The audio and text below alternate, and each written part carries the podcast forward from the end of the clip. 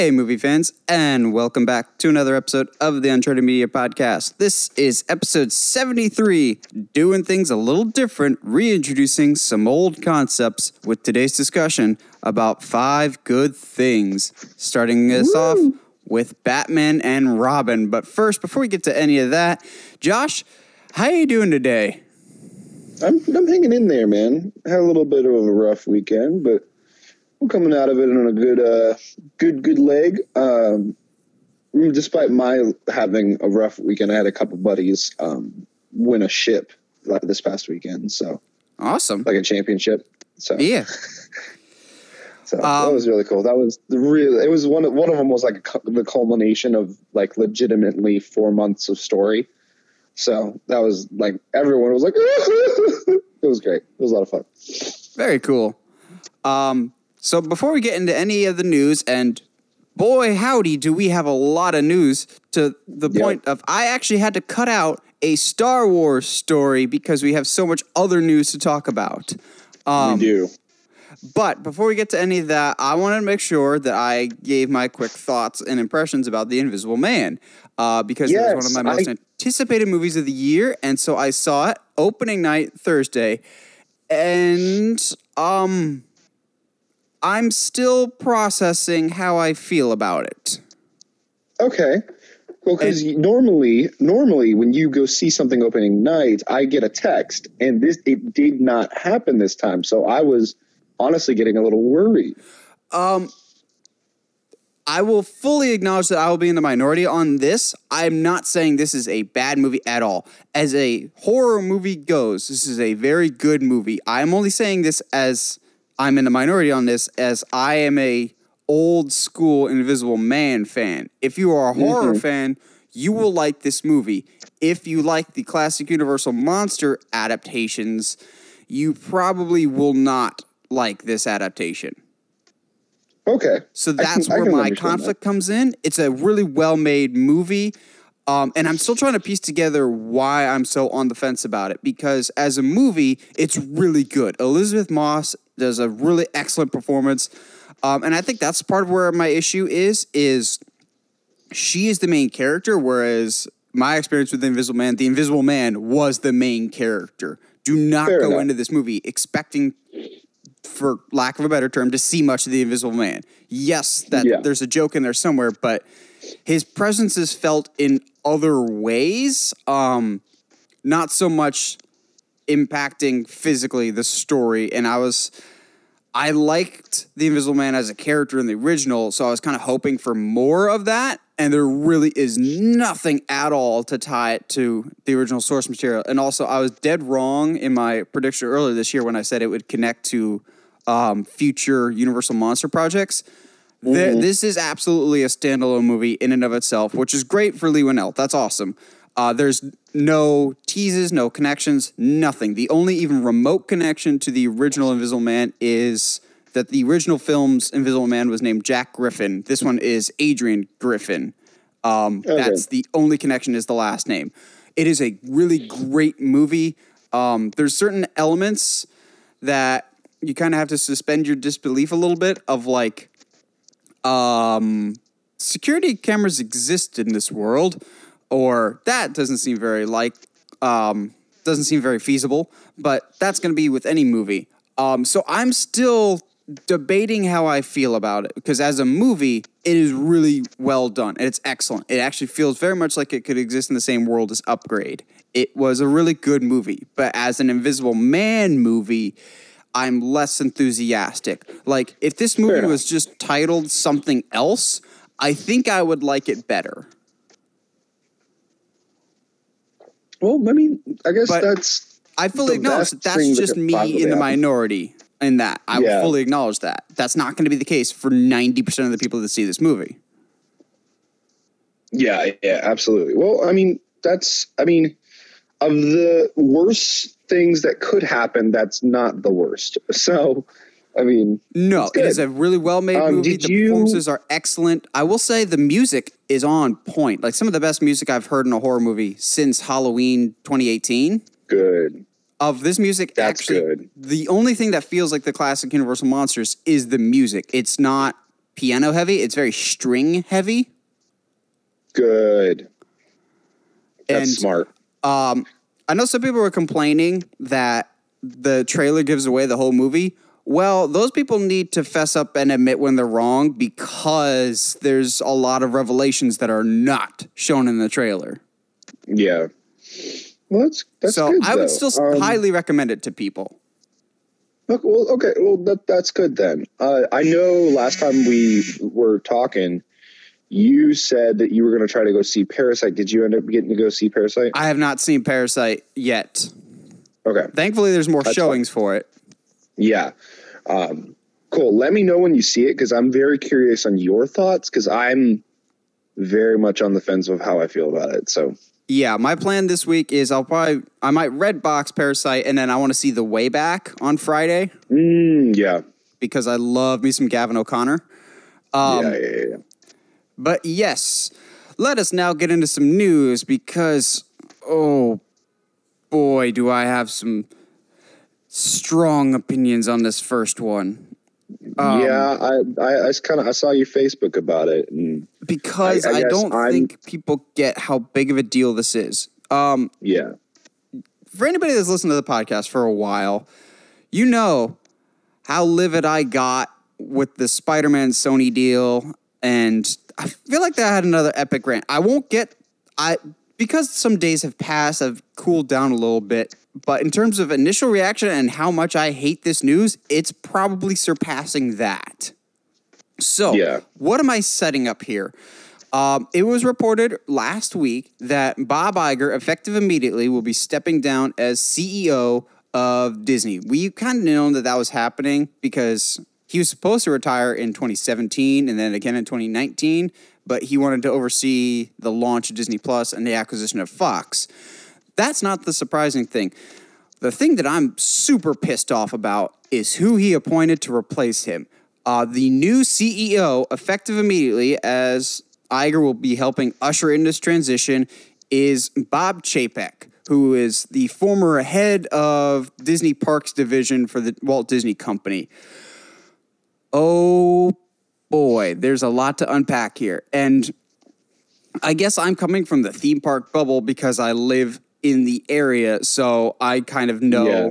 the curse of Chapek better than most. Um, if you are a Disney fan, if you've grown up with Disney for any stretch of time in your childhood, be prepared. I'm warning you now, be prepared for some very dark days for the company. Like Michael Eisner dark days. It's going to be a very tumultuous time for the company. Mark my words. Why do I say this? Um, Bob Chapek has, I said, um, been overseeing the parks. Now, the parks, people be like, oh, yeah, but they launched Star Wars Land and revenues at an all time high. Yes, revenues at an all time high because he's nickel and diming everybody.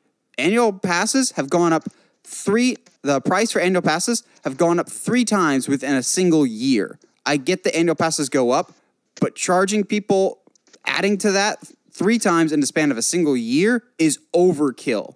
And even then, he's basically, for those that play video games, Bob Chapek is the EA of CEOs.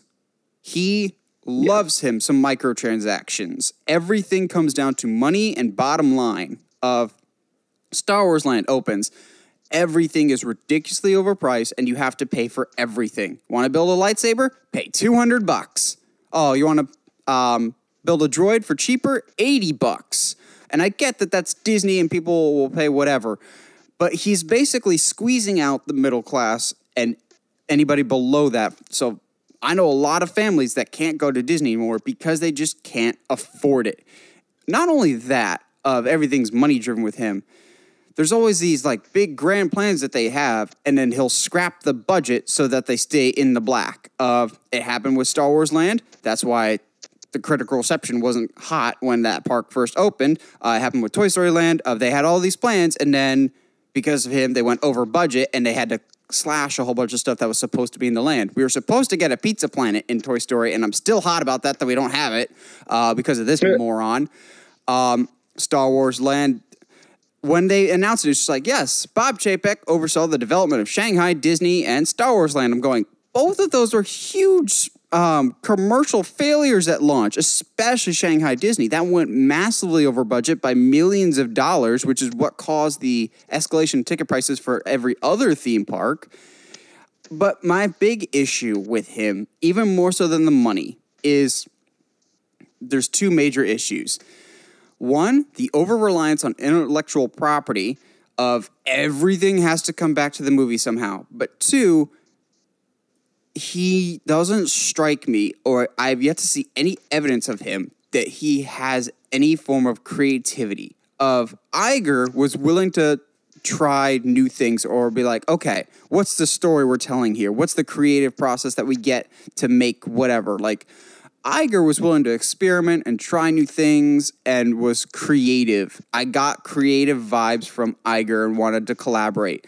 Chapek seems like the stereotypical this is the stock price, this is how we're going to help it, this is what we're going to do for the shareholders. Um, yeah. So I don't see him as a creative individual. And with his reliance so much on things that have come before, of take, for example, Epcot which is stereotypically what the original vision for Epcot was, was just like learn about the world and everything about it, of more like the kind of the educational park. Well, now Epcot's more or less completely transforming into well, we have to every single area of this park has to tie somehow into a movie that already exists. And that's happening with the rest of the parks. If something has to tie into a movie that already exists, which if you are a Disney park, that doesn't really work because you have rides like It's a Small World or Pirates of the Caribbean that are famous in their own right because they had time to do that. The last original, not based off of any movie that ever happened um, in a Disney park, was in 2006 with Expedition Everest. That was the last non movie based attraction. And I get that they want to have synergy, but at the same time, you need to have creative, original ideas. So, um, I took to Facebook when this story launched of with Chapek. If you think sequels and remakes are bad now, we're gonna get a whole lot more with this guy because I think he sees certain value in older properties, and I don't see him as an experimental guy. Of every his entire track record that I've seen so far is play it safe, whatever keeps us in the black at the end of the year, and that's yeah as a CEO, you've got to be willing to take risks. Disney Plus was a risk. Um, Iger, I had some issues with Iger at times, but at the end of the day, he made a lot of good decisions for the company of buying Pixar, good choice. Buying Marvel, good choice. Buying Lucasfilm, up for debate still, but I still think that was a good choice. Um, Chapek cannot just keep making safe choices, which is unfortunately what he's been doing. Maybe he's been like making these safe choices up until he's been CEO just to prove that he can be financially savvy, but his track record up to this point has not convinced me otherwise that he's a good fit. I think there's a lot of yeah. other people more qualified. The only person that I'd be more pissed if they took over for Disney would be Kathleen Kennedy, uh, but she's on her way out, I think. Uh, but Chapek is oh, this is frustrating to me. And I'm glad we didn't record this the day that this news dropped, or else it would just be about 30 minutes of me yelling and screaming. Um, because I was actually at work when the news broke, and one of my coworkers was just like, "Oh, Disney named their new CEO," and I hadn't even registered Chapek because I, I didn't even think he was in the running. But he goes like Bob Chapek, and I literally just screamed at work in frustration because this is absolutely the wrong choice for this. And yeah, if you're Disney, I think a lot of people are not paying attention to this because they're just like, oh, he's been working in the parks for 20 years. He knows the Disney way. I'm like, mm, no, look into, look, you can actually pinpoint the Bob Chapek era in terms of the numbers. Yes, the revenue goes up, but overall guest satisfaction goes way down of everything comes down to microtransactions with him, um, nickel and diming, literally everything. It all comes down to money with him, which you need to worry about money, but at the same time, you need that good balance of money guy and creativity guy. And to me, he has yet to show any form of creative juices. Yeah. which makes sense. Uh, it's just I never thought I'd say I'm gonna miss Iger, but right now I'm gonna miss Iger. Yeah. Well, like, you know, all we can do at this point, I guess, is hope for the best. I mean, give it, given that, uh, the, like, his history, I, I, mm, I, I don't know if we can hope for the best here, but, you know, we'll, Yeah. we'll try because it's the best we can do. Hope for the best, expect the worst. Precisely. Now, this next news topic, I have some very controversial thoughts about, but what else is new with me? Um, so we're Yeah. still apparently getting Indiana Jones 5 with Harrison Ford. Um, Yay. Yeah, yeah, yay? I don't know. um, but appears it appears now that Steven Spielberg has dropped out, being too busy doing other things, and we have Logan and Ford v Ferrari director James Mangold supposedly taking over. Um, before I get into my thoughts, Josh, what do you think about not only Indiana Jones Five, but James Man- James Mangold taking over? Um, first of all, uh, the only reason to me to have Indiana, Indiana Jones 5 is to give Indy a proper send off that's not the Crystal Skull. Um, second, with Steven Spielberg not directing, uh, remind me real quick was Spielberg like really involved with uh, Crystal Skull? He directed it, but the alien storyline was George Lucas's idea. Okay. He's directed all of Um, them. Okay, that's that's what I thought. That's what I thought. So, have you seen Ford versus Ferrari? Yes, I have. It's also in the Vudu. It's- It is. I I keep meaning to watch it. Um, but it's it's a from all accounts that I've gotten, it's a very well done movie. yes, it's very um, good. It was one of my favorite movies exactly. last year. It was really So- well done. If anything, that gives me hope that that Marigold's going to be taking over. Mangold or Marigold? however- Marigold. I don't know why I said Marigold. I'm sorry, but I, it, it's that he that he's taking over because uh, at least coming off of Ford versus Ferrari, I'm not familiar if he, with his other work, but Logan. oh, oh, then He did Logan, yeah, let's Ford do v this. Ferrari, and Walk the Line. Oh, bro, let's do this then. Like, if anybody knows that, especially with Logan, if anybody knows how to give some a character a proper send off, that's there you go, right there, pal. Yeah, yeah. So here, so you're gonna kind, you're echoing kind of my thoughts here. Um, my controversial thought is, I think James Mangold at this point in his career is a better pick to do Indiana Jones than Steven Spielberg. Um, because Yeah. yes, Steven Spielberg has directed all the Indiana Jones movies. Lately, Spielberg has kind of been I don't want to say bad. Um, playing it safe. I'll go with that. I like Ready Yeah. Player One a lot. It was good. Other than that, a lot of his films lately have been very forgettable. Um, anybody see Bridge of Spies? Um, I think a lot of Spielberg is still a phenomenal director, but James Mangold hasn't made a Kingdom of the Crystal Skull type movie. So Yeah. like that unfortunately is the last taste of Indiana Jones we've gotten, and it's a sour taste. And yes, I know that whole alien storyline was more George Lucas's idea, but still Spielberg directed it. And yes, I was I would have been excited for him to come back for Indiana Jones, but I'm also more excited to see someone else take the reins because I I know some people are really insistent of, well, it's a Spielberg thing. That's his baby. I would like other people to take their interpretation of Indiana Jones. Now, I think this opens up the discussion more of do we actually think that Harrison Ford will be for this?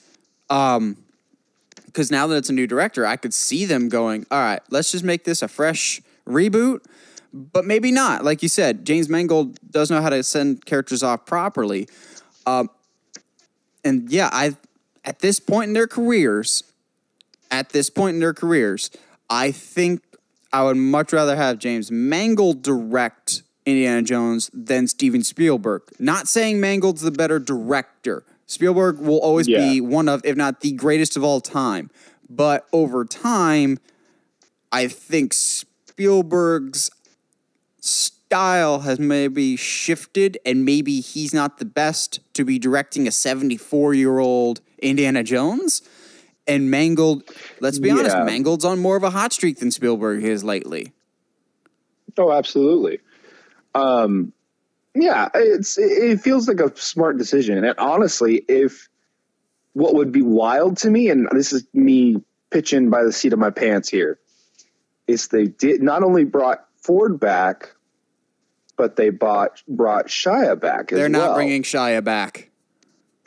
Dude, I didn't mind Shia's character that much, but a lot of people hated it, and I think Disney is aware of that. But also something people aren't talking you. about I'm is just- this I'm- is yet I'm another thinking- Lucasfilm director that has left. Yeah, Everyone always talks about But Star Wars, like- but Indiana Jones is Lucasfilm too. So again, somehow this connects to Kathleen Kennedy. somehow. It's all her fault. Excuse me. I just like I'm thinking of the actor that Shia has become now, and I feel like that would fit, you know, the son of Indiana Jones a lot better than the person he was back then. But then again, he is like Shia himself has stated how much he hates big studio movies. Yes. Um, and again, I don't think they want to make any connection whatsoever to Kingdom of the Crystal Skull if they can help it. Yeah, oh, absolutely. Well, speaking of franchises that probably want you to forget about their last entry, it seems as though Jurassic Park Jurassic World 3 has now begun filming, and we now have our official title for it Jurassic World Dominion. And not only is it Jurassic World Dominion and it's now filming, but it seems like a lot of the original cast from the first Jurassic Park are coming back with Sam Neill, Laura Dern, and Jeff Goldblum, but he was already back for Jurassic World Fallen Kingdom. Um, Josh, are you excited to see these original characters come back? Are you does the name Jurassic World Dominion do anything for you? What are your thoughts about this? I could care absolutely less, dude. The I only thing the only thing right now that's getting me okay, I'll give this movie a chance. Um, because I'm not the biggest Jurassic Park fan. Like I like the first one, I even like Jurassic World, but everyone knows my thoughts on Fallen Kingdom. I think that movie's hot garbage. The only thing that's really getting me interested in this movie is not the original cast coming back, not the title. It's the fact that it's going to be Colin Trevorrow again, who did Jurassic World. He's come back to do this one. It's not going to be the guy that did Fallen Kingdom. So maybe Okay.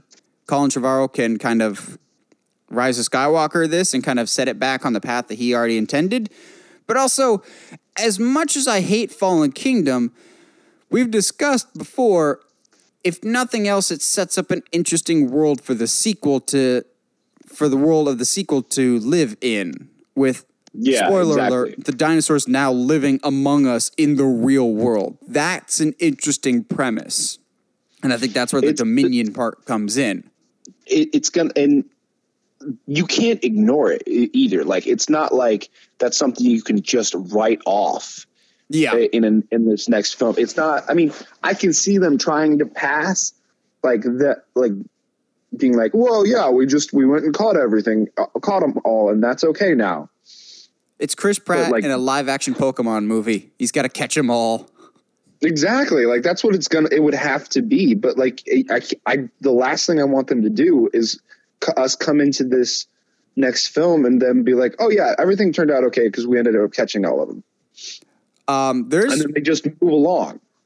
There's one rumor that I've heard out there that are like, actually, you say that, and it makes me kind of curious about the movie. Is that there might be some stuff involving um, some snow scenes, to which I'm like, oh, because maybe it's just me, but I'm kind of sick of the jungle aesthetic for Jurassic Park, and I kind of want different um, climates.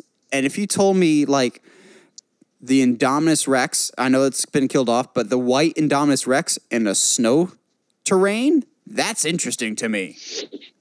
Jeez, it like because like not only does would you have to deal with its camouflage, it, it's already naturally camouflaging with its white tone. That would be wild. Yeah, I was like, as soon as somebody the- said snow, thing- I was like, I would I want different climates because the closest we've gotten to quote unquote different climates is the end of Jurassic Park 2 when there's a T-Rex in New York or something like that. Um Yeah. everything else has been jungle jungle jungle jungle. I'm like, can we not get something else, please? I think it would be Well, cool to have them in different areas or different climates. Yeah, but the the thing that we, you'll run into is technically speaking, dinosaurs can only exist in a very specific climate. So Well, I that's see- in our understanding of dinosaurs. Movie logic, we can do anything. We can have Doctor Wu be like, "We injected them. We since we created them, they're not cold blooded." I mean, okay, that hurts my soul a little bit, but it also makes sense. Um, Because they they're manufacturing the dinosaurs, so they make up the rules of their genetic makeup. Yeah, basically. So they can 'Cause be the- uh, like, the- they live in sewers now. It's a sequel to Crawl. it's a see. Some of them have become intelligent and learned karate. And some of them have lasers on their heads. Raptors. Oh man. It- I mean, it could be interesting. Don't get me wrong. I just All I want this time around is You Chris Pratt riding a T Rex into battle. like it's. I want some. Yeah, like like I want something new. While you know, Jurassic World was basically just a rehash. It was Force Awakens technically for of- Jurassic Park. Yeah, it, it was. Ex- yeah, exactly.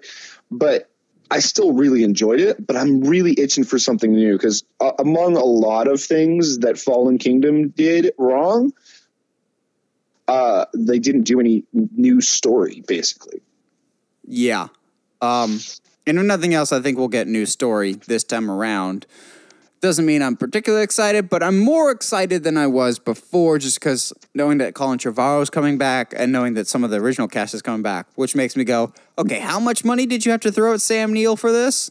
yeah, because he he has not really wanted to be around this. No, he barely even came back for the third one. Yeah, I just want somebody to look at We'll him and see what happens. Alan, Alan, just Jeez. as a flashback. do something, anything. Just, uh, just poke the bear there. See, and what's been interesting this week with news Newswise is it feels like for once we're actually getting quite a bit of like development news, especially with our next story with Creed 3 finally being in development. Yeah, everything's just taken off all at once, real quick. Uh, but yeah, I didn't think we'd be getting another Creed, if I'm being honest. I agree. Um, A Creed? especially the way that Creed 2 ends. Have you seen it? Of course I did. What? Come That's on, man. I, I do have. I just didn't want to. Didn't want to assume. Um, it's a Rocky movie. Of course I saw it opening night. and I still have the controversial opinion that I think Creed 2 is better than the first. Oh, I agree. Um, but the big thing is the way that they end it. It doesn't feel like you need another one. You know what I mean? See, here's where I'll disagree. Kind of. I agree for the most part, but I'll disagree in the fact of Creed 2 is the end of Rocky's story, but you could still tell more stories with Adonis, which is essentially Oh, what the enough. title is. Is it's Creed. I think uh, Creed 1 started the handoff of the franchise to Adonis, but 2 more or less like Rocky let go of the handoff and the ball is firmly in the court of Adonis now. Fair enough. So, with that being said, you do you think in three, obviously Rocky has to be like dead. or doesn't they show have- up at all. Yeah, like I can see him not showing up at all. I can see that as well, but like he has to be there has to be a like legitimate reason because there Adonis and him are so close that even if he was just like so sick he he's at home, Adonis would go and visit him. I mean, he helped him through that the cancer diagnosis. So like there's no reason for him to not show up unless he's passed away. I think because I think you wouldn't have Rocky in it just because he latched onto Adonis because that was kind of an extended family for him because his own family he was kind of estranged with, but now that he's connected back with them, I Yeah. think he's willing to let Adonis have his own family because they both have go- Yeah. more or less they haven't broken up, but Rocky has his family now, and Adonis now has his family with his daughter. So Yeah, I agree. It, it, I mean, it, honestly, he shouldn't show up. I wouldn't. I'm not going to mind if he does. of course not. It's Uh, freaking Rocky. Yeah, it's it's Stallone's best character um because he goes with the same wavelength. Anyway, um but he he there has to be I think more purpose now from him showing up. Uh you know, if he does show up, maybe it's at, at the hospital bed or maybe it's just even in the beginning where they're all having a family dinner and he he's you know sh- you know shooting the breeze with Adonis's mom. Like that would be super rad to me is to having them just kind of shooting the breeze. Hmm. Um, now he's he's kind of accepted his retirement, so to speak. take out any Rocky conversation at all and just shift it back to Adonis. What do you see the storyline being for Creed 3? Because Creed 2, I really, it's one of my favorite in the whole series, but that essentially was just like, all right, let's take a dash of Rocky 2, a dash of Rocky 3, and a whole lot Yeah. of Rocky 4, and just Yeah. amalgamate it all into one movie. Um, do you see it retreading any of the other Rocky movies, or do you see it being its own thing? What if you could pitch Rock uh, Creed three? What would you turn it into? That's what I'm trying to think of because so the first, you know, every fighting movie, you know, every series like that has certain steps, right? Uh, you know, your first one, he fights for himself. His second one, he, the second film, he fights for his family. So then, because you know, a movie ha- for a And then the movie third one heart, normally he it gets to- taken away from him, yeah, some, something has to happen. but he got it kind of reason. taken away from him in the second one. Exactly. So it's like I don't quite know um, where to go story wise. So that's why I'm saying like they finished it up. It finished it up quite nicely, is because he's. I'm not saying they put a big old bow on it, but I am saying like story wise, where else do you pull from? Because he's, you know, like, what's he gonna do? Like, uh, com- commemorate the fight to like if his mom dies or something? You know, like it's it'd be the same thing almost as as one because Rocky almost dies and he's so attached to him and so he's like that's the, I'm doing this for me I'm doing this for Rocky like you know so I, I don't quite know where you go from here I would like a new. I won't even say villain. I'll say a new antagonist, just because um, a lot of the Creed ones, except for the first, uh, the Creed first Creed didn't have this, but I would like the it to go back to that first Creed movie of a completely untied to anything character as the antagonist. Like so many people are just like, maybe it could be Clubber Lang's kid. N- no, No. just no. No, no. Or it could be Tommy feel- Gunn's kid. I'm like, let's not acknowledge Rocky Five, please. Yeah. Um, let's think- just have yeah, it be somebody I'll new. Like that. the first Creed movie, it was somebody that wasn't at all connected to anything else in Rocky lore, but it was someone from Creed's past, like that he had trained with. Why not? Let's do something like that again. Yeah, oh, absolutely. And get back to the feel of Creed One with especially like that long first take of the fight in Mexico. Oh, Oh, uh, gorgeous. Um, but like you know, I I would agree with that. I think the last thing you want to do with this Creed series is outside of what they did in two, and that's what made part of it so special because Rocky and Creed are so tight. But I don't think you need retreading old Rocky stuff is not the answer. It's gonna that to me would cheapen the the Creed you know trilogy for you to just to keep going back and retreading. yeah, I agree. Uh, yes, Creed 2, I really, really like, and there's a lot of um, familiar themes from old Rocky movies. Three, make it your own. Do something really different. Have him fight on the moon. I don't care. Rock, Creed X. Oh, jeez. no, he fights um, somebody that we'll talk about later. The guy from Black Panther, not Black Panther. Uh, the guy from um, that played Black Manta. Have him be the antagonist, okay, to be fair, that man is a sca- is scary looking. right? That is an imposing man. I Um, I wouldn't be opposed to that. We'll talk about him in a little bit here. Um, but I think I think we're both pretty excited for another Creed movie if they if they do actually go forward with this. It's just a matter of we don't know where it would go from here. But let's Yeah, be honest, exactly. not knowing where the franchise is going to go is nothing new for Rocky. yeah, ab- absolutely. But like, Every single one, it's like, where do they go from here?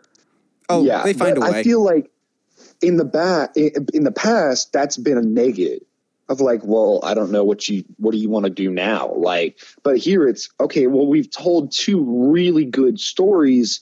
Where do we go from here? yeah, you have this whole it's a Rocky movie without Rocky. You have an open slate now to do whatever you want to try and do. Exactly. What would be really wild to me um, is out of left field have somehow Raging Bull have a son. If you're really going to go down that road and have Really? them go, I, dude, I can. It was just I'm pulling stuff out of my butt at this point because I don't I don't know where you would go. No idea, but I have faith in the people doing it that'll end up being great. Yeah. Um, speaking of uh, having faith in projects, Oh my goodness. Um, okay. I'm not gonna lie. I got real giddy when this news dropped. So uh, this may come as no surprise to some of you, but I like Uncharted a lot. And we naturally No have been way, following really? the progress on this film. Um, so far we got Tom Holland as Nathan Drake. It I'll defend it. Um, even if it's not the choice that a lot of people, myself included, really would have gone with, or the direction we would have gone with. And we have Mark Wahlberg as Victor Sullivan, which I'm adamantly against. That's such horrible miscasting, but we don't know in the movie yet. Um, I'll be honest, we have more casting, and this is the first one that I'm genuinely excited and 100% on board with. So, the Uncharted movie has now officially cast Antonio Banderas in the film in an unspecified role, as well as like two other roles that I might talk about in a little bit here. But um, Antonio Banderas, I am a hundred percent on board with this. Um, it never hurts to add talent to your movie, and Antonio Banderas was just nominated for Best Actor in this past year's Academy Awards. So clearly, this guy is great, and I've liked him for a lot of years. Admission, the first time I saw him was in the Spy Kids movies, but I've seen him in other stuff since, and he's just great. Um, I can't help but shake the feeling that he's probably going to be the main villain, and if he's not, please make him the main villain because Yeah. I can see him being a phenomenal bad guy. Um, but Josh, you see Antonio Banderas in an Uncharted movie. Does this make you more excited, less excited? What do you make of Antonio Banderas? Um, I'm like you, man. I'm a huge fan of Antonio. Um, and like you, I, the first time I was aware of his, uh, actually, you know what? Unlike you, now that I'm thinking about it, I was Your just first trying to think was of. from Dusk Till Dawn. no, it was Mask of Zorro. Really? I saw that later in life. So, So I, I, okay, weird fun, weird fun facts with Josh, right? So I wasn't allowed to watch. Uh, yeah, yay! Uh, I wasn't allowed to watch things grow like early on, like uh, Teenage Ninja Turtles and Power Rangers. It didn't stop me from getting them from the library, but you know, without my mom knowing until she saw me watch them. but um, one of the few things that I got that was okay for whatever reason was like the OG Zorro movies. how is that okay? There's heads in jars. Yeah, mhm, don't even. Yeah, but like the, I'm talking about the ones the movies made like way before Antonio Banderas' Zorro movie. So then, like I man, I was like, oh, I've seen these a thousand times. I've checked them out, you know, a couple hundred times. Um, what is this new one? Mask of Zorro, blah blah blah. So like I picked that up and I like I got to watch it at like 11 years old or something like that. Dark movie, man. no, it's great. It's fantastic. But that, that that was my first interaction with Antonio. So it's like, so then seeing him in Spy Kids was a little weird at first. So it was like, why is Zorro like a spy. I mean, it makes sense, but why? Which Spy Kids, the older I get, the weirder it gets.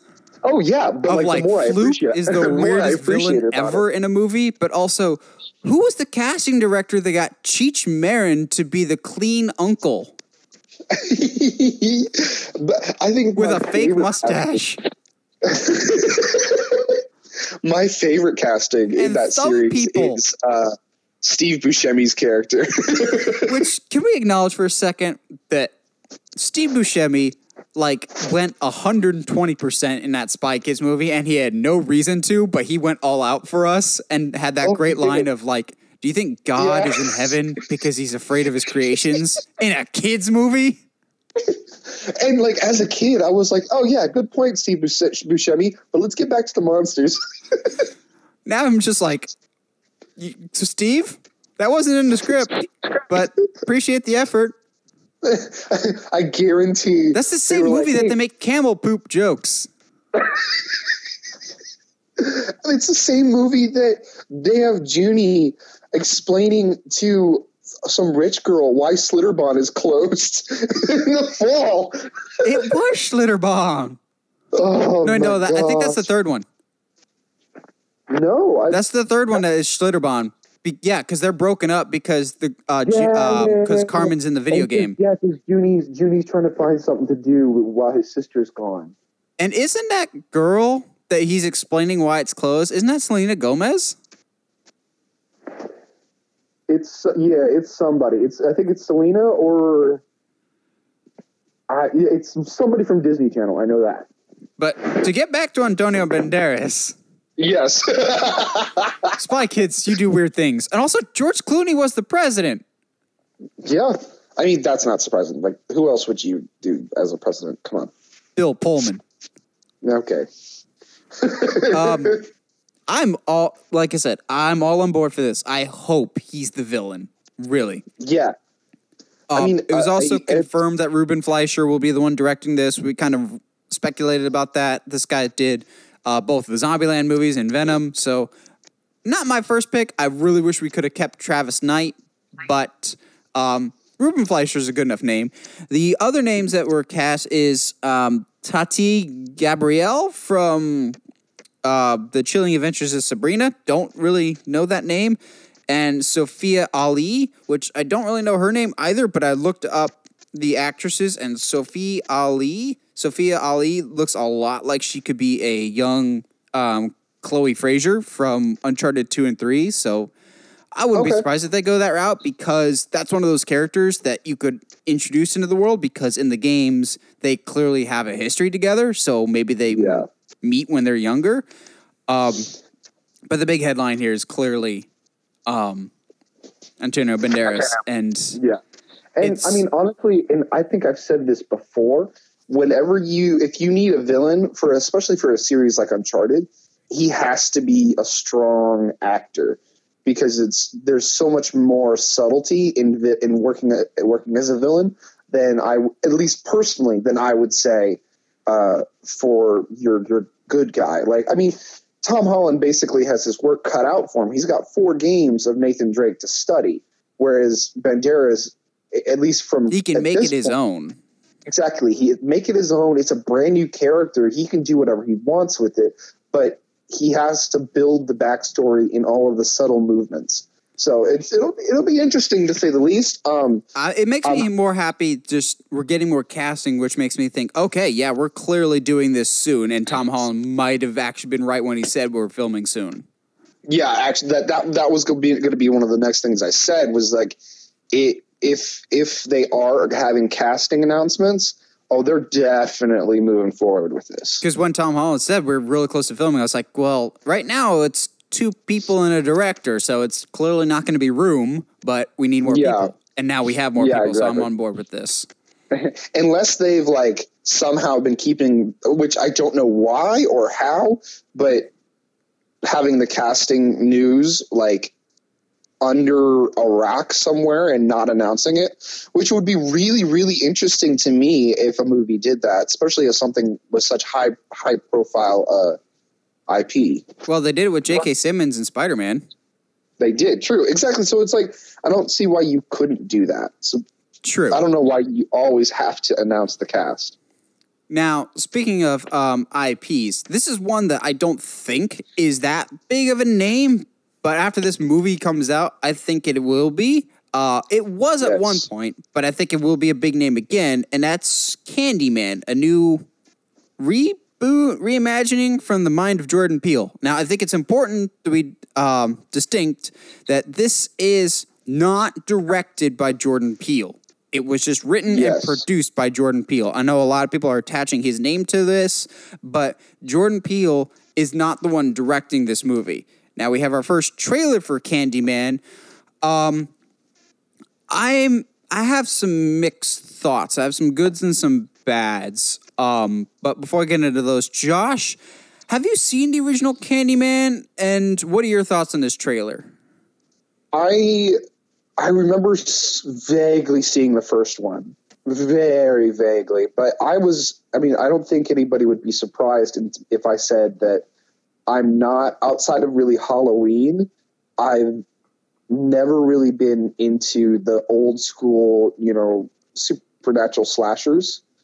Um, because like Gremlins, I'm not. I don't like Gremlins. I'm not like Scream is good, but eh, I can go It's a bit go with or without it. Yeah, exactly. So it's it's in Candyman.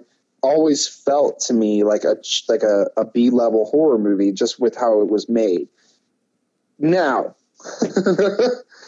with how this trailer portrays everything, I'm actually kind of excited. It's you know you have a a main character that is just really fascinated by, about a legend to the point where he accidentally reawakens that legend, which is you know it's a story as old as time in, in horror, but the way that it feels like it's coming across in this trailer feels fresh. So um, they dropped a poster for this on like a Monday or a Tuesday, and then they said the trailer's coming Thursday. So uh, Candyman, the original, is on Netflix. So I watched it on like Monday or Tuesday, and I'll be honest, I was very pleasantly surprised by it. I it had a lot more depth than I was expecting. But as I'm watching it, I'm going, Okay, yep, I could see why Jordan Peele wants to update this because the whole concept of Candyman is he's more or less the inner city version of the boogeyman. Of Yeah, he basically has been the one overseeing and terrorizing this um, low income housing unit and the surrounding areas. Um, and of course, on up until this point, really going after he's really the nightmare of a certain demographic. So I can see why um, Jordan Peele wants to update that, and you could definitely get that vibe in the trailer. I love the fact that uh, at the beginning. Um, he's explaining how Candyman works. So, like, say it five times in a mirror, and he'll peer behind you and kill you. Uh, and he's, and the girl's just like, "Who's dumb enough to do that?" And it immediately shows five white girls in front of a mirror. yep. And I'm like, oh, yep, that's exactly who would be dumb enough to try this. Um, but you can clearly get that um, societal difference in this trailer. I'm. The original had some really interesting social commentary that actually I really enjoyed for the most part. I think the ending kind of goes off the rails a little bit and gets a little too out there, which is a drastic departure from the rest of the movie, but it had a lot to say about the environment that it was in. So I get why Jordan Peele wanted to do it. Now, for how it could tie into the original, I don't know if this is confirmed, uh, but in the original movie, um, it basically revolves around Helen, who's a grad student that's more or less trying to uncover the legend of the Candyman. And she goes to this um, low income housing development, and um, through this, that, the other thing, a baby gets kidnapped by the Candyman, and she more or less has to surrender himself herself to him in order to set the baby free. Now, I don't know if this is confirmed or not, but it's been suggested that that baby is Yahya Abdul Mateen's character that we see at the beginning of the trailer, all grown up, and so he has this like connection to the Candyman, and that's why he's so fascinated by him. Oh, that's actually pretty interesting. which makes me kind of go, okay, so this clearly, this trailer is clearly telling us that the Candyman wants like a body to inhabit or something, and Yahya Abdul Mateen is going to become the Candyman by the end of the movie. Yeah, absolutely.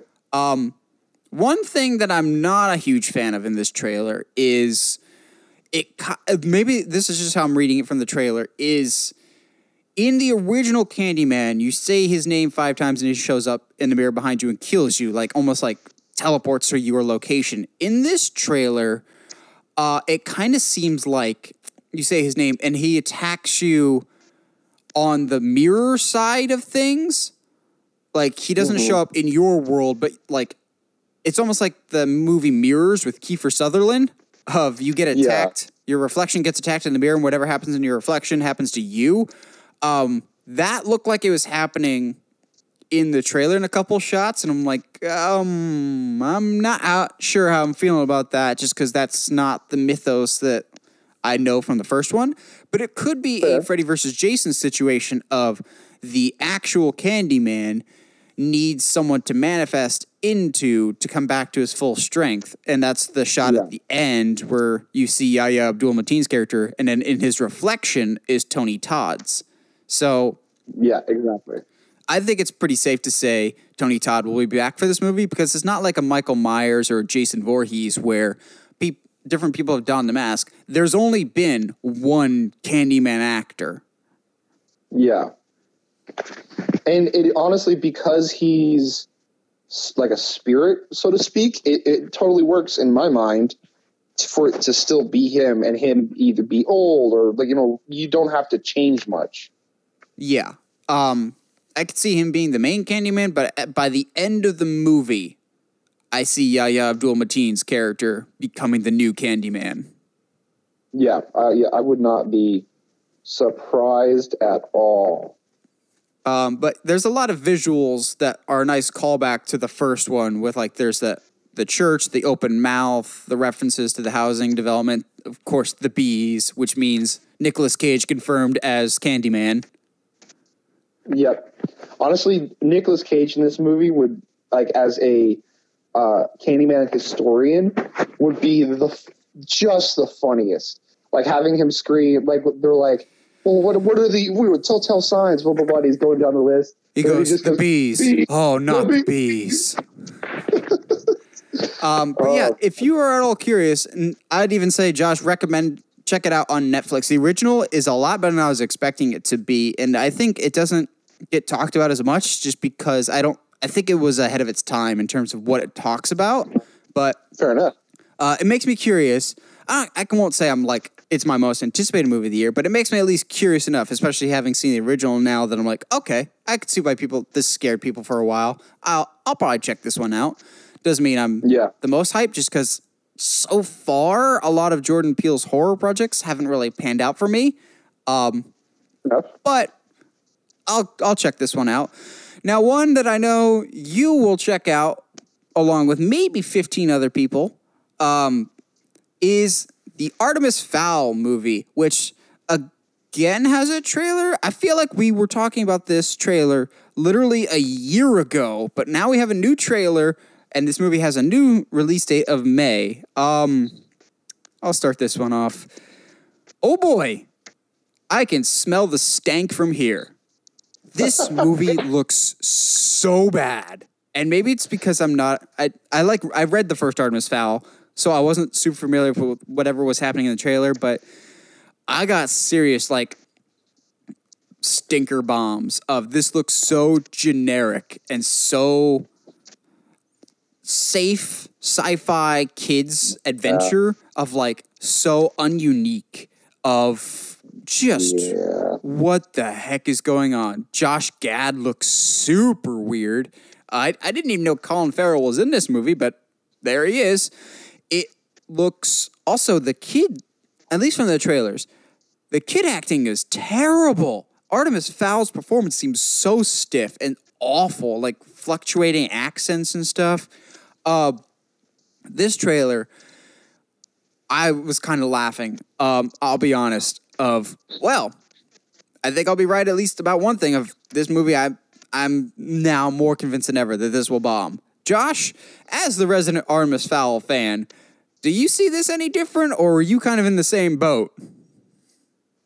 I a part of me I, I had two reactions to this trailer.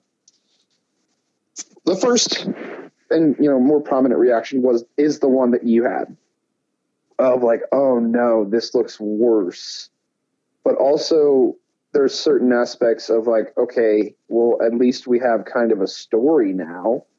Um but at the same time like i don't know because the thing about artemis fowl was always that he's very very smart blah blah blah. And there's certain scenes that at least from the vibe that i'm getting from this trailer that we'll never get. Like one of my favorites are Artemis Fowl books, and one of the climaxes of it, he's literally having like he's trying to shoot um, some guy in the head, but the guy's manipulating the time space continuum or whatever, and so he had and like there's portals opening all around him, and so he has to figure out which portal to shoot through because he only has like two or three shots left, and so he literally figures out okay this one I'm going to shoot through this one, it'll go through this, blah blah blah blah, and like all this like really cool timing that like there only like someone super genius would have to would be able to do to get to you know kill the guy that's causing all the problems. But it's it's a, it's not a kid. It's for kids, but it's not a kid's book. You know what I mean? Like it, in a lot of ways that Lord of the Rings is a kid's book, but it is not a kid's book. So it's uh, I, I just I feel like I agree. Like I feel like they're going too safe on this. They're not like they're not just diving headfirst into the lore of of Artemis Fowl. And you know, to be fair, it is a very safe on the surface anyway, a very safe like kids sci-fi fantasy book, but it dives into some really tough stuff of like you know gentrification and like racism but like racism to the point it's yeah you're using excuse me fantasy fantasy characters to tell the story of what racism is doing to our society today but it's it, ah, it's i don't get the vibe that they're going to do that. It feels like a white person got a hold of this story like a white exec got a hold of this story and was just like hey this seems like it could make a few bucks let's do that. Instead of like oh well there's some really interesting themes and, and you know storytelling details that we could really bring about in, in today's world and would really have a good social commentary but also be a fun sci-fi film. But i don't get that feeling from this. It feels just like hey kids white boys don't have enough people to look up up to. Let's go do this movie. It looks like the kids version of jupiter ascending. Yes! And that's not a good thing! No not at all. Um like, unfortunately, I think Disney like kind of knows when they have a flop on their hands and they will like market. Like, I didn't want to compare this movie to John Carter because you and I both love it, but from the way yes. that it's edited into the trailer, I got John Carter vibes. Yes, if that's that makes the sense. Other thing. Of like the trailer felt very similar to it. Yes, and that's the other thing that's I've got that in the back of my head of okay, they're marketing this as trash. But that also tells me that there's a chance that it's just Disney execs that think it's trash and that it could actually be a pretty decent movie. The only thing that gives me about a little bit of optimism of, okay, uh, maybe this movie could work is that it's going to be directed by Kenneth Branagh, who is actually a good director. And I s- still claim that he directed one of the more underrated MCU movies with the first Thor. Um, yes he is a good director, so we'll see. Um, but yeah, this trailer did nothing for me. I thought it looked real bad.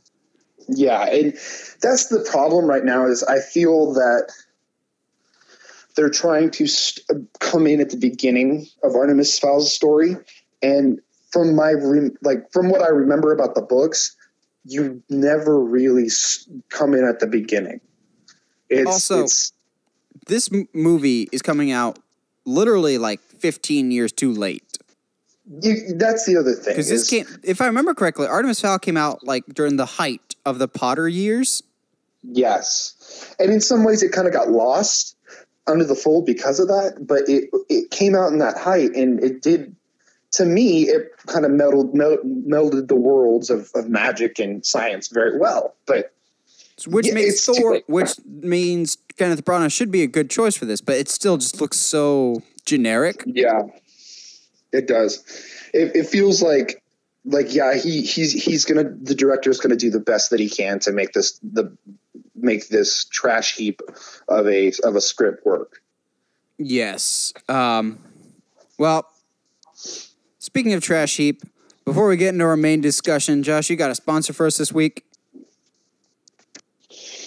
Um, honestly, let's do today's sponsor is brought to you by ramen because I've recently rediscovered ramen. Like you know, in high school, you eat the the uh, you know, the little really You cheap eat it dry. ramen pack, and I couldn't. I, I actually, I physically cannot even smell those anymore, or I'll, I'll like I get really sick because I, we ate them so often in college. It was just. mm-mm. But like I've recently rediscovered all the ramen shops in Houston, like a lot of ramen shops in Houston, and I'm just, like blown away that I would ignore these this this food. I'm still I still eat my ramen like the packets, and I'm Yeah. still the weird kid that will get the chicken ones and eat it raw. all right, so It's we're so good though. We're it's yeah. All right, we're going to ignore that because I don't want to have this heated discussion about how disgusting I think that is. But um, yeah, let's uh let's uh talk about a good but bad movie. Okay, so preference this preface this off the top. Like this movie as a kid, hated this movie as a adult comic book fan. Rewatched it now twice for two separate five good things, and I've kind of come full circle in this movie of I will never like this movie again like I did as a kid, but also Yeah. never hate this movie as much as I did again either because rewatching it now with a different set of eyes, I understand at the time what director Joel Schumacher was going for, and I think yes. for better for worse, in what he was going for, he succeeded. It's just not what comic book fans wanted. And we'll talk about it more, but in terms of what he wanted to do, he actually did a lot of it spot on. It just was not Yes. what people wanted at the time from a Batman movie. Absolutely. It is not a poorly made movie by any stretch, like some other movies we've done five good things on. It's just the wrong movie for the wrong time. If this came out many, many years before, I think if this movie came out before Christopher Reeve Superman, people would like it better. Yes. So let's. I'm going to start off right off the bat. My number five thing about this film is that, like, as a kid, this movie is so much fun. Like, there's like you know, there's there's the ice skating. There's all these like really fantastical like elements that don't quite make sense unless you're looking through it through a certain lens. And outside of being a kid, there's I mean there's another lens I'll talk about later, but it, it, it's a lot of fun. It's not like this. Oh, my parents are dead. Oh, I'm gonna do something about it. There's tons of crime. Blah blah blah. Like it's it's a big fantastical comic book movie that's a lot of fun. Um, this isn't one of mine, but just a quick side note, and this is to piss off a lot of comic book fans, but I don't care. This movie might acknowledge and know the comic books better than we give it credit for. Yeah, I agree. Um, but yeah, I'll talk about that later, specifically from my number four, my number three. But for now, my number five is the music. I think the music in this is phenomenal.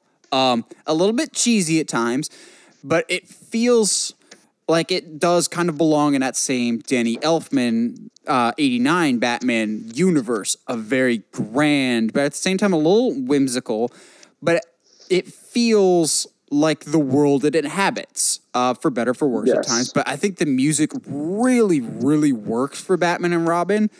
Um, it's big, it's bombastic, it it encapsulates what the movie is, but it does it really, really well. And even in the quieter moments, which are definitely on my list that we'll talk about later, um, it knows when to dial it in, and the music in those quieter moments really hits home and makes the scenes that much more powerful.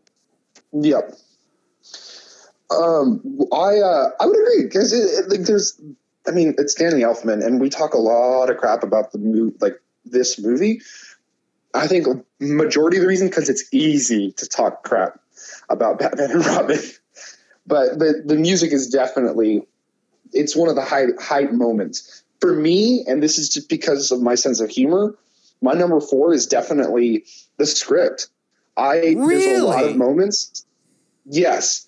Now I'm not going to sit here and sit, try to sell you that that it is one of the most masterfully written scripts ever. However, you know my sense of humor. You know that uh, all of the puns are killing me. it is again, it's a lot of fun. Like when when uh, Freeze is is uh, doing his little spiel, and you know people are ice skating, and he's like, you know, you know, uh, something, you know, I caught you cold or something. You know what I mean? Like that, like that, those kinds of scenes and all those puns are like they're getting to me, and I'm laughing and I'm having fun with the with an actual Batman movie, and it feels like a very specific era of of uh, of Batman that I think as a kid I really I, really attached to. I think, yeah, those puns feel like they came out of the 1960s Batman TV series, which I watched all the time uh, on TV Land, which explains why I liked Batman and Robin as a kid, because Yeah, this movie feels like it fits in that universe. exactly. Even though Mr. Freeze only showed up in one episode of that generation, but whatever. Um, yeah, So I did some digging for my number four just because the moment that it happens in the movie, I was like, wait, what? I've seen this before. But in reverse. So we have a moment in this movie that actually may or may not have inspired something that later will happen in the comic books. So instead of a comic book movie taking inspiration from the comics, the comics may or may not have actually taken inspiration from one of the worst Batman movies ever made. And it's when, towards the end of the movie, when Poison Ivy is, it's either the middle or the end. It's one of the times that Poison Ivy is trying to summon um, Robin to tempt him. And she flashes a Robin signal up in the sky. And I see that, I'm going, yes, holy crap, that's from a Nightwing issue. Because yep, um, in one of the story arcs, Blockbuster, uh, Nightwing's like big arch enemy, has more or less taken over the Blüdhaven Police Department back when he was a police officer. It's like his lowest hour, and uh, all hope seems lost just because this is in the middle of the god awful tarantula storyline. Um, but his op- his partner at the police station flashes for the one and only time in all Nightwing comics up in the sky a Nightwing symbol. Like a night signal, more or less like the bat symbol, but with the Nightwing logo. And I'm watching Batman and Robin, and the symbol is spot on, like Oh, exactly like the comic. But here's the crazy thing the Batman and Robin movie came out in 1996. That issue of Nightwing came out in 2004. yeah, which is crazy. I'm watching them going, holy crap, that's the Nightwing symbol up in the sky. That was only ever used once. And I looked it up and was like, that yeah. had to have been before this movie. No, they actually were reversed. I'm going, that was such a cool moment in the comics because it was just like Nightwing at his lowest moment. But the fact that they used the actual like spot on logo um, and signal, I was like, this is so weird. But um, Yeah. on the flip side of that, my number four is also kind of a two-parter because I talked earlier about this movie may be more in touch with the comics and we'd like to give it credit for because people make fun of Chris O'Donnell's performance in these movies as Robin, and I'm not here to defend him at all. And a lot of people hate on the costumes in Batman and Robin, which I'm not defending at all. But the suit that Robin wears in Batman and Robin, mm-hmm. take off the nipples and the cape and tell me that's not a perfect Nightwing costume. Yep. It is so And you're- spot you're- on. And here's the weird Yeah. thing that I actually had to do my research again. I was just like, okay, when did we get? Because as we know, anybody that knows Dick Grayson's story is he had that terrible blue and yellow we call it Disco Nightwing suit when he first debuted in Tales of the Teen Titans number 44 in 1984, which made me go, okay, when did he transition to the black and the blue, like the iconic like um, V design that we have now? He got that design in 1995. So after this movie, No, so right before, like as this movie was filming, okay. they transitioned to this Nightwing logo. So Joel Schumacher actually may have like been basing the Robin design on that really early Nightwing costume That's that we got crazy. in 95. that's super wild. Because as much as that suit's bad, take the nipples off the suit and take away the cape and just transform the red to blue and tell me that's not like pitch perfect suit. Oh, exactly. And that's we're actually you've transitioned me really well into my number three, which is if you took the nipples off, a lot of the costume, like not just the bat suit and and you know Batman and Robin, not just their suits, but all of the the costuming for the villains for the most part, outside of Bane, um, is really really spot on, and it's they're really good costumes. Yeah, like Mr. Freeze's, I don't think people talk about that one a lot, but that one's actually not that bad. It's It's really the good, dialogue, man. dialogue I'm- that comes out of Mr. Freeze that people have issues with. But in terms of the Yeah. look of the suit, it's not that bad. Well, and even like um, Uma Thurman's Poison Ivy, who I'll talk about later, like hers is is very spot on, and as, as far For as the what time. you can get for the time and what you can get away with in a kids movie, um, Yes. it's very spot on, and even like her lair is very spot on as well. Uh, but no, like I spent like Nightwing, uh, not Nightwing, Robin's costume. If you took the the nipples off, is awesome. Um, Clooney's that all of them, including like the weird transition randomly to the silver uh, suits, like they all look cool if you didn't have the distracting nipples on. Yes, but I just thought it was so weird and interesting that we get this new designed Nightwing suit in 95 and not even less than a year later that suit is more or less in a film. Like, okay, Yes. Schumacher, I'll give you credit for that of you were right on the cutting edge of something that just happened in the comics. And then you foreshadowed Yeah. something that would I later happen in the comics too. Yeah, it what really gets me for it is, and because they are spandex, they actually really look how if you know Batman made a spandex suit without any armor, that's what it would look like. Yes. Um, and so we briefly talked um, about Mr. Freeze's design. While his design isn't my number three, Mr. Freeze, there's some elements of him that are definitely my number three. And again, it comes back to I don't think we give Joel Schumacher enough credit for maybe he knew the current Batman better than we thought because my number three is a two parter. Um, the main part of it being Mr. Freeze's origin of what his backstory is with Nora Fries. Why is this on this list? Because everyone seems to think that's the common knowledge now.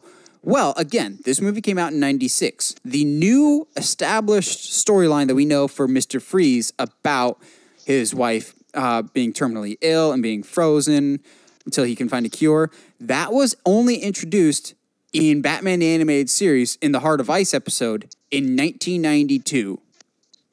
So that was still a relatively new development for the character of Mr. Freeze. So it was cool of Joel Schumacher to be like, okay, this is the story for Freeze now. And for better for worse, now people know that that is the story of Mr. Freeze. So Batman and Robin, people know that it's a bad movie, but they also now know Mr. Freeze's story. So the cool thing with Batman and Robin is they made the the animated series' backstory more or less mainstream to everybody. Now they know that's Mr. Freeze's story.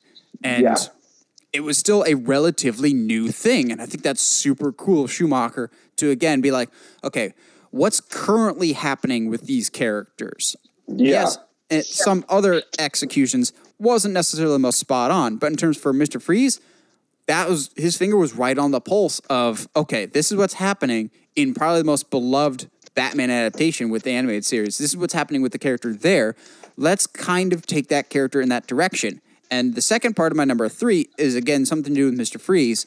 Is when he's thrown in jail, um, about halfway through the movie, he's all alone in his cell before Poison Ivy breaks him out, and he's just got that wind up of his wife, almost like a um, oh, what's it? I forget what they're called. The wind up, um, Yeah, Music box little type music thing. box. and in that moment, yes, the costume looks kind of wonky, but the music does such a beautiful job of kind of showcasing the emotion and the sadness that Victor's feeling in that moment. And in a movie that's devoid of a lot of good emotional moments, that one is one that I think they could have dragged out a little bit longer just because it was actually really, really well done of seeing Mr. Freeze sad and mourning his wife essentially. Mm-hmm. Yeah, it, it really, and I think there's a part of him in that moment that does come across that is he doesn't know if he'll ever be able to save his life. Not necessarily because he's in jail, but just in general, he doesn't know if it's scientifically possible. Agreed. Um, what's your number two? Um, so Uma Thurman is my number two. 'Cause To me, she is doing the best job of what the current that uh, at the time version of Poison Ivy was. You know, this this very modern post uh, you know Poison Ivy that we have nowadays of someone who is you know very aware of of the uh, aware of the environment, very you know like and, and you know aware of her own sexuality and all that stuff like that's very that's still very modern like stuff that's only come out in like last 10 15 years whereas this you know this is very much still co- coming off the tails of the 60s batman off of the the animated series batman it's she's this like sexual temp- temptress basically and to me at least from all the acting that's going around her, which isn't good, but she's the one that is, if not taking her part serious, then at least trying the hardest. I'll definitely disagree, but that's okay. Okay. Um, my number two is the aesthetics and the overall design and look of Gotham City. Yeah. Okay. Okay. Gotham City to I like me, how, I like how we had like uh, the design choice and like visual aesthetics as like our number two, basically. yes, because to me, um, it feels like a living, breathing comic book of like. There's a lot of things in the Batman comics of just like the large, over the top statues of the, or the weird looking buildings that you don't necessarily don't necessarily see in real life, but you see in the pages of a comic book. Like there's that big where the observatory is of the guy more or less holding up the world as a big statue. Um, Yeah. or like the big sweeping monorails that we would see again in Batman Begins. Uh, but just the huge skyscrapers, the big buildings. It it did actually very much feel like a Gotham City, and I really appreciated that. Um, it looked great. Some of the color schemes at times looked a little wonky with like the neon colors and that weird gang or whatever.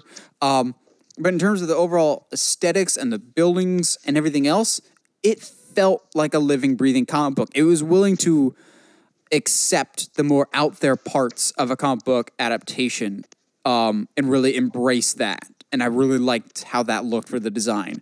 Um, what's your number one? I'll be curious if we have the same one or not. Uh, I I doubt it, but to me, I think what for what they really were going for in this movie, I think they they not even in general they succeeded. To me, Batman and Robin is Joel Schumacher looking at the at the Batman mythos in the in, in that you know early '90s time and going, okay, instead of doing what you know the these other Batman movies have done, what can I do to modernize a story that's already been told? And that's the 60s Batman. He I wouldn't be surprised if Schumacher was a big fan of that of the 60s Batman because this feels to me like a modernization of those those those comics, that show. It feels like okay, what can we do to bring the 60s Batman up to speed to what's happening right now.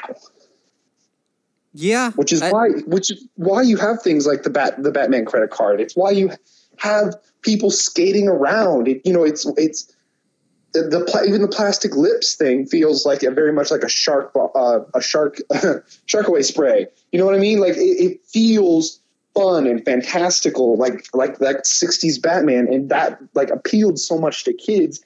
It would make sense if you're trying to do something different than the Batman films up films up to the time. That's what you would go with. Oh, I completely agree. Of like, it definitely feels, like I said last week, it feels like a sequel to the '66 movie. And Yes. I think the reason people hate on this movie so much is because it wasn't what was previously before of mm-hmm. it supposedly exists in the same universe as the 89 Batman movies and people love that one. And I think they hate it this because it's such a departure from that dark and brooding adaptation. But just in a vacuum by itself, it's not the worst movie, not like poorly made or anything. It's just that Yeah. it wasn't what people wanted at the time. And you're right, it does feel a lot like those 60s Batmans. And in that regard, it is like so spot on. There's certain shots that feel like they're ripped right out of the show of like there's certain weird like Dutch angles, which was definitely a thing from the 60s TV series. Um, the random celebrity cameos by like Coolio. Yeah. That was definitely a thing from the 60s TV show was having a bunch of random famous people show up for no apparent reason. Um, the over reliance on villains. The 66 movie had four villains, this had three yeah. this as a love letter to the 60s Batman, I completely agree. It's a great love letter to that 60s Batman. I think people just don't like it because it wasn't what they wanted at the time. Exactly. I mean, even something as simple as how the fight scenes happen, outside of the the, the words "Banff" and "Pow" popping out on, onto the screen, that's literally how all the fights happen. Like taking for example, when Robin comes into the first fight, it leaves a bat symbol in the wall. Yes, like like that's It's not like meant so, to be taken serious. Yeah, it's it's so '60s. It's so early Batman. It's so like let's make a comic for kids because that was like that was what comics were back in the day. Like they, they were they were for kids. They weren't these things to be taken seriously. And then you know, I mean, thankfully we've had some very mature writers coming along and creating incredible stories, but co- comics wasn't always that way. Exactly. Um, and my number one is something very, very different. And you brought it up. You said Uma Thurman was your best performance in the movie, or the one that stood out to you the most. I disagree. To me, there's only one good performance in the entire movie, and that's Michael Gough as Alfred. Oh, true. Dude, as soon as the movie starts, you got that terrible dialogue of, I want the car. Chicks dig the car. This is why Superman works alone. Like those two are in their own separate universe. But then as soon as they go off to do their own adventures, you can immediately see that something's wrong with Alfred. And I attribute that 100% to the actor of just like, oh, something something's not right here with Alfred. And he absolutely brings his A game into this. The actor was so so good of he's acting in a completely different movie of like his scenes with everyone else immediately get better just because of his performance. Um, there's a scene that we'll talk about next week for good scenes in bad movies. Um, that's honestly, and no joke here, it's probably one of the best scenes in the entire Batman franchise. And it's when, so for most of this movie, um, Alfred is dying, um, which is a concept that I actually really like the idea of that because in a lot of almost all Batman stories, Alfred is just the constant. He's always there. But with him being an older guy, I think it's interesting for Bruce to have to wrestle with the fact that Alfred will not be here forever. And this is the only time we've ever seen him sick. We have Batman Beyond where he's just completely gone, but we never Yeah. see him just struggling or dying. So it was nice to see him dying. But the scene in question I'm talking about is he's sick in bed and it's just Bruce. It's not him under the guise of Batman or anything. It's just George Clooney's uh, Bruce, and they're discussing the merits of Batman, and he's just like, ever since your parents were killed, you've tried to do everything in your power to prevent people from dying. But and then Bruce is like, well, but I can't, can I? He's like, no, death is going to happen either way. But what is Batman but an attempt to stop death? And it's like this genuine, actual heart to heart that feels like it belongs in a completely separate movie of um up until the Christopher Nolan movies, we hadn't had a great interaction between Alfred and Bruce like that. It was always just you're my butler, you kind of do whatever I need you to instead of no, you are my family and I'm worried that you may be gone from me soon. Um and it was really really well done. It wasn't just that scene, just the whole his line delivery, his just presence as a whole was excellent. And maybe it's because he's one of the only actors that's in all those original four Batman stories, but he was he was in a different ball game for that entire movie for me of the movie's not great. But as soon as Alfred's on screen, I'm more interested because I liked his performance a lot and I just thought he was really, really good in it and he brought the best out of other people. Fair enough. And you know that's like I think that's that is the quality of of a good of a good entertainer. I'm going to say that because I think that goes to that you know that go that kind of level of, of entertainment goes to not just acting but like professional wrestling before you know anything in general that you have to do in entertainment if you uh, br- bring up the level of quality from ar- everyone around you just by your presence being there that says a lot to your skill Exactly. Um any last minute thoughts on Batman and Robin? Not really. I mean, I think at its core, is it a bad movie? I honestly, at this point, would say no. It's not a bad movie. It's it's not a great movie. No. Is it, one that be its rewatching anytime soon? No. Yeah, but does it? Is it? Does it do its job in trying to be faithful to certain aspects of comics and me- Batman media, like any movie, any Batman movie movie would do? Yeah, absolutely. I think it, it does. It works really hard to try to be faithful to certain to whatever Joel Schumacher's vision of Batman was. Yes, it's not a great movie, but I feel like at times it might be misunderstood for what it was.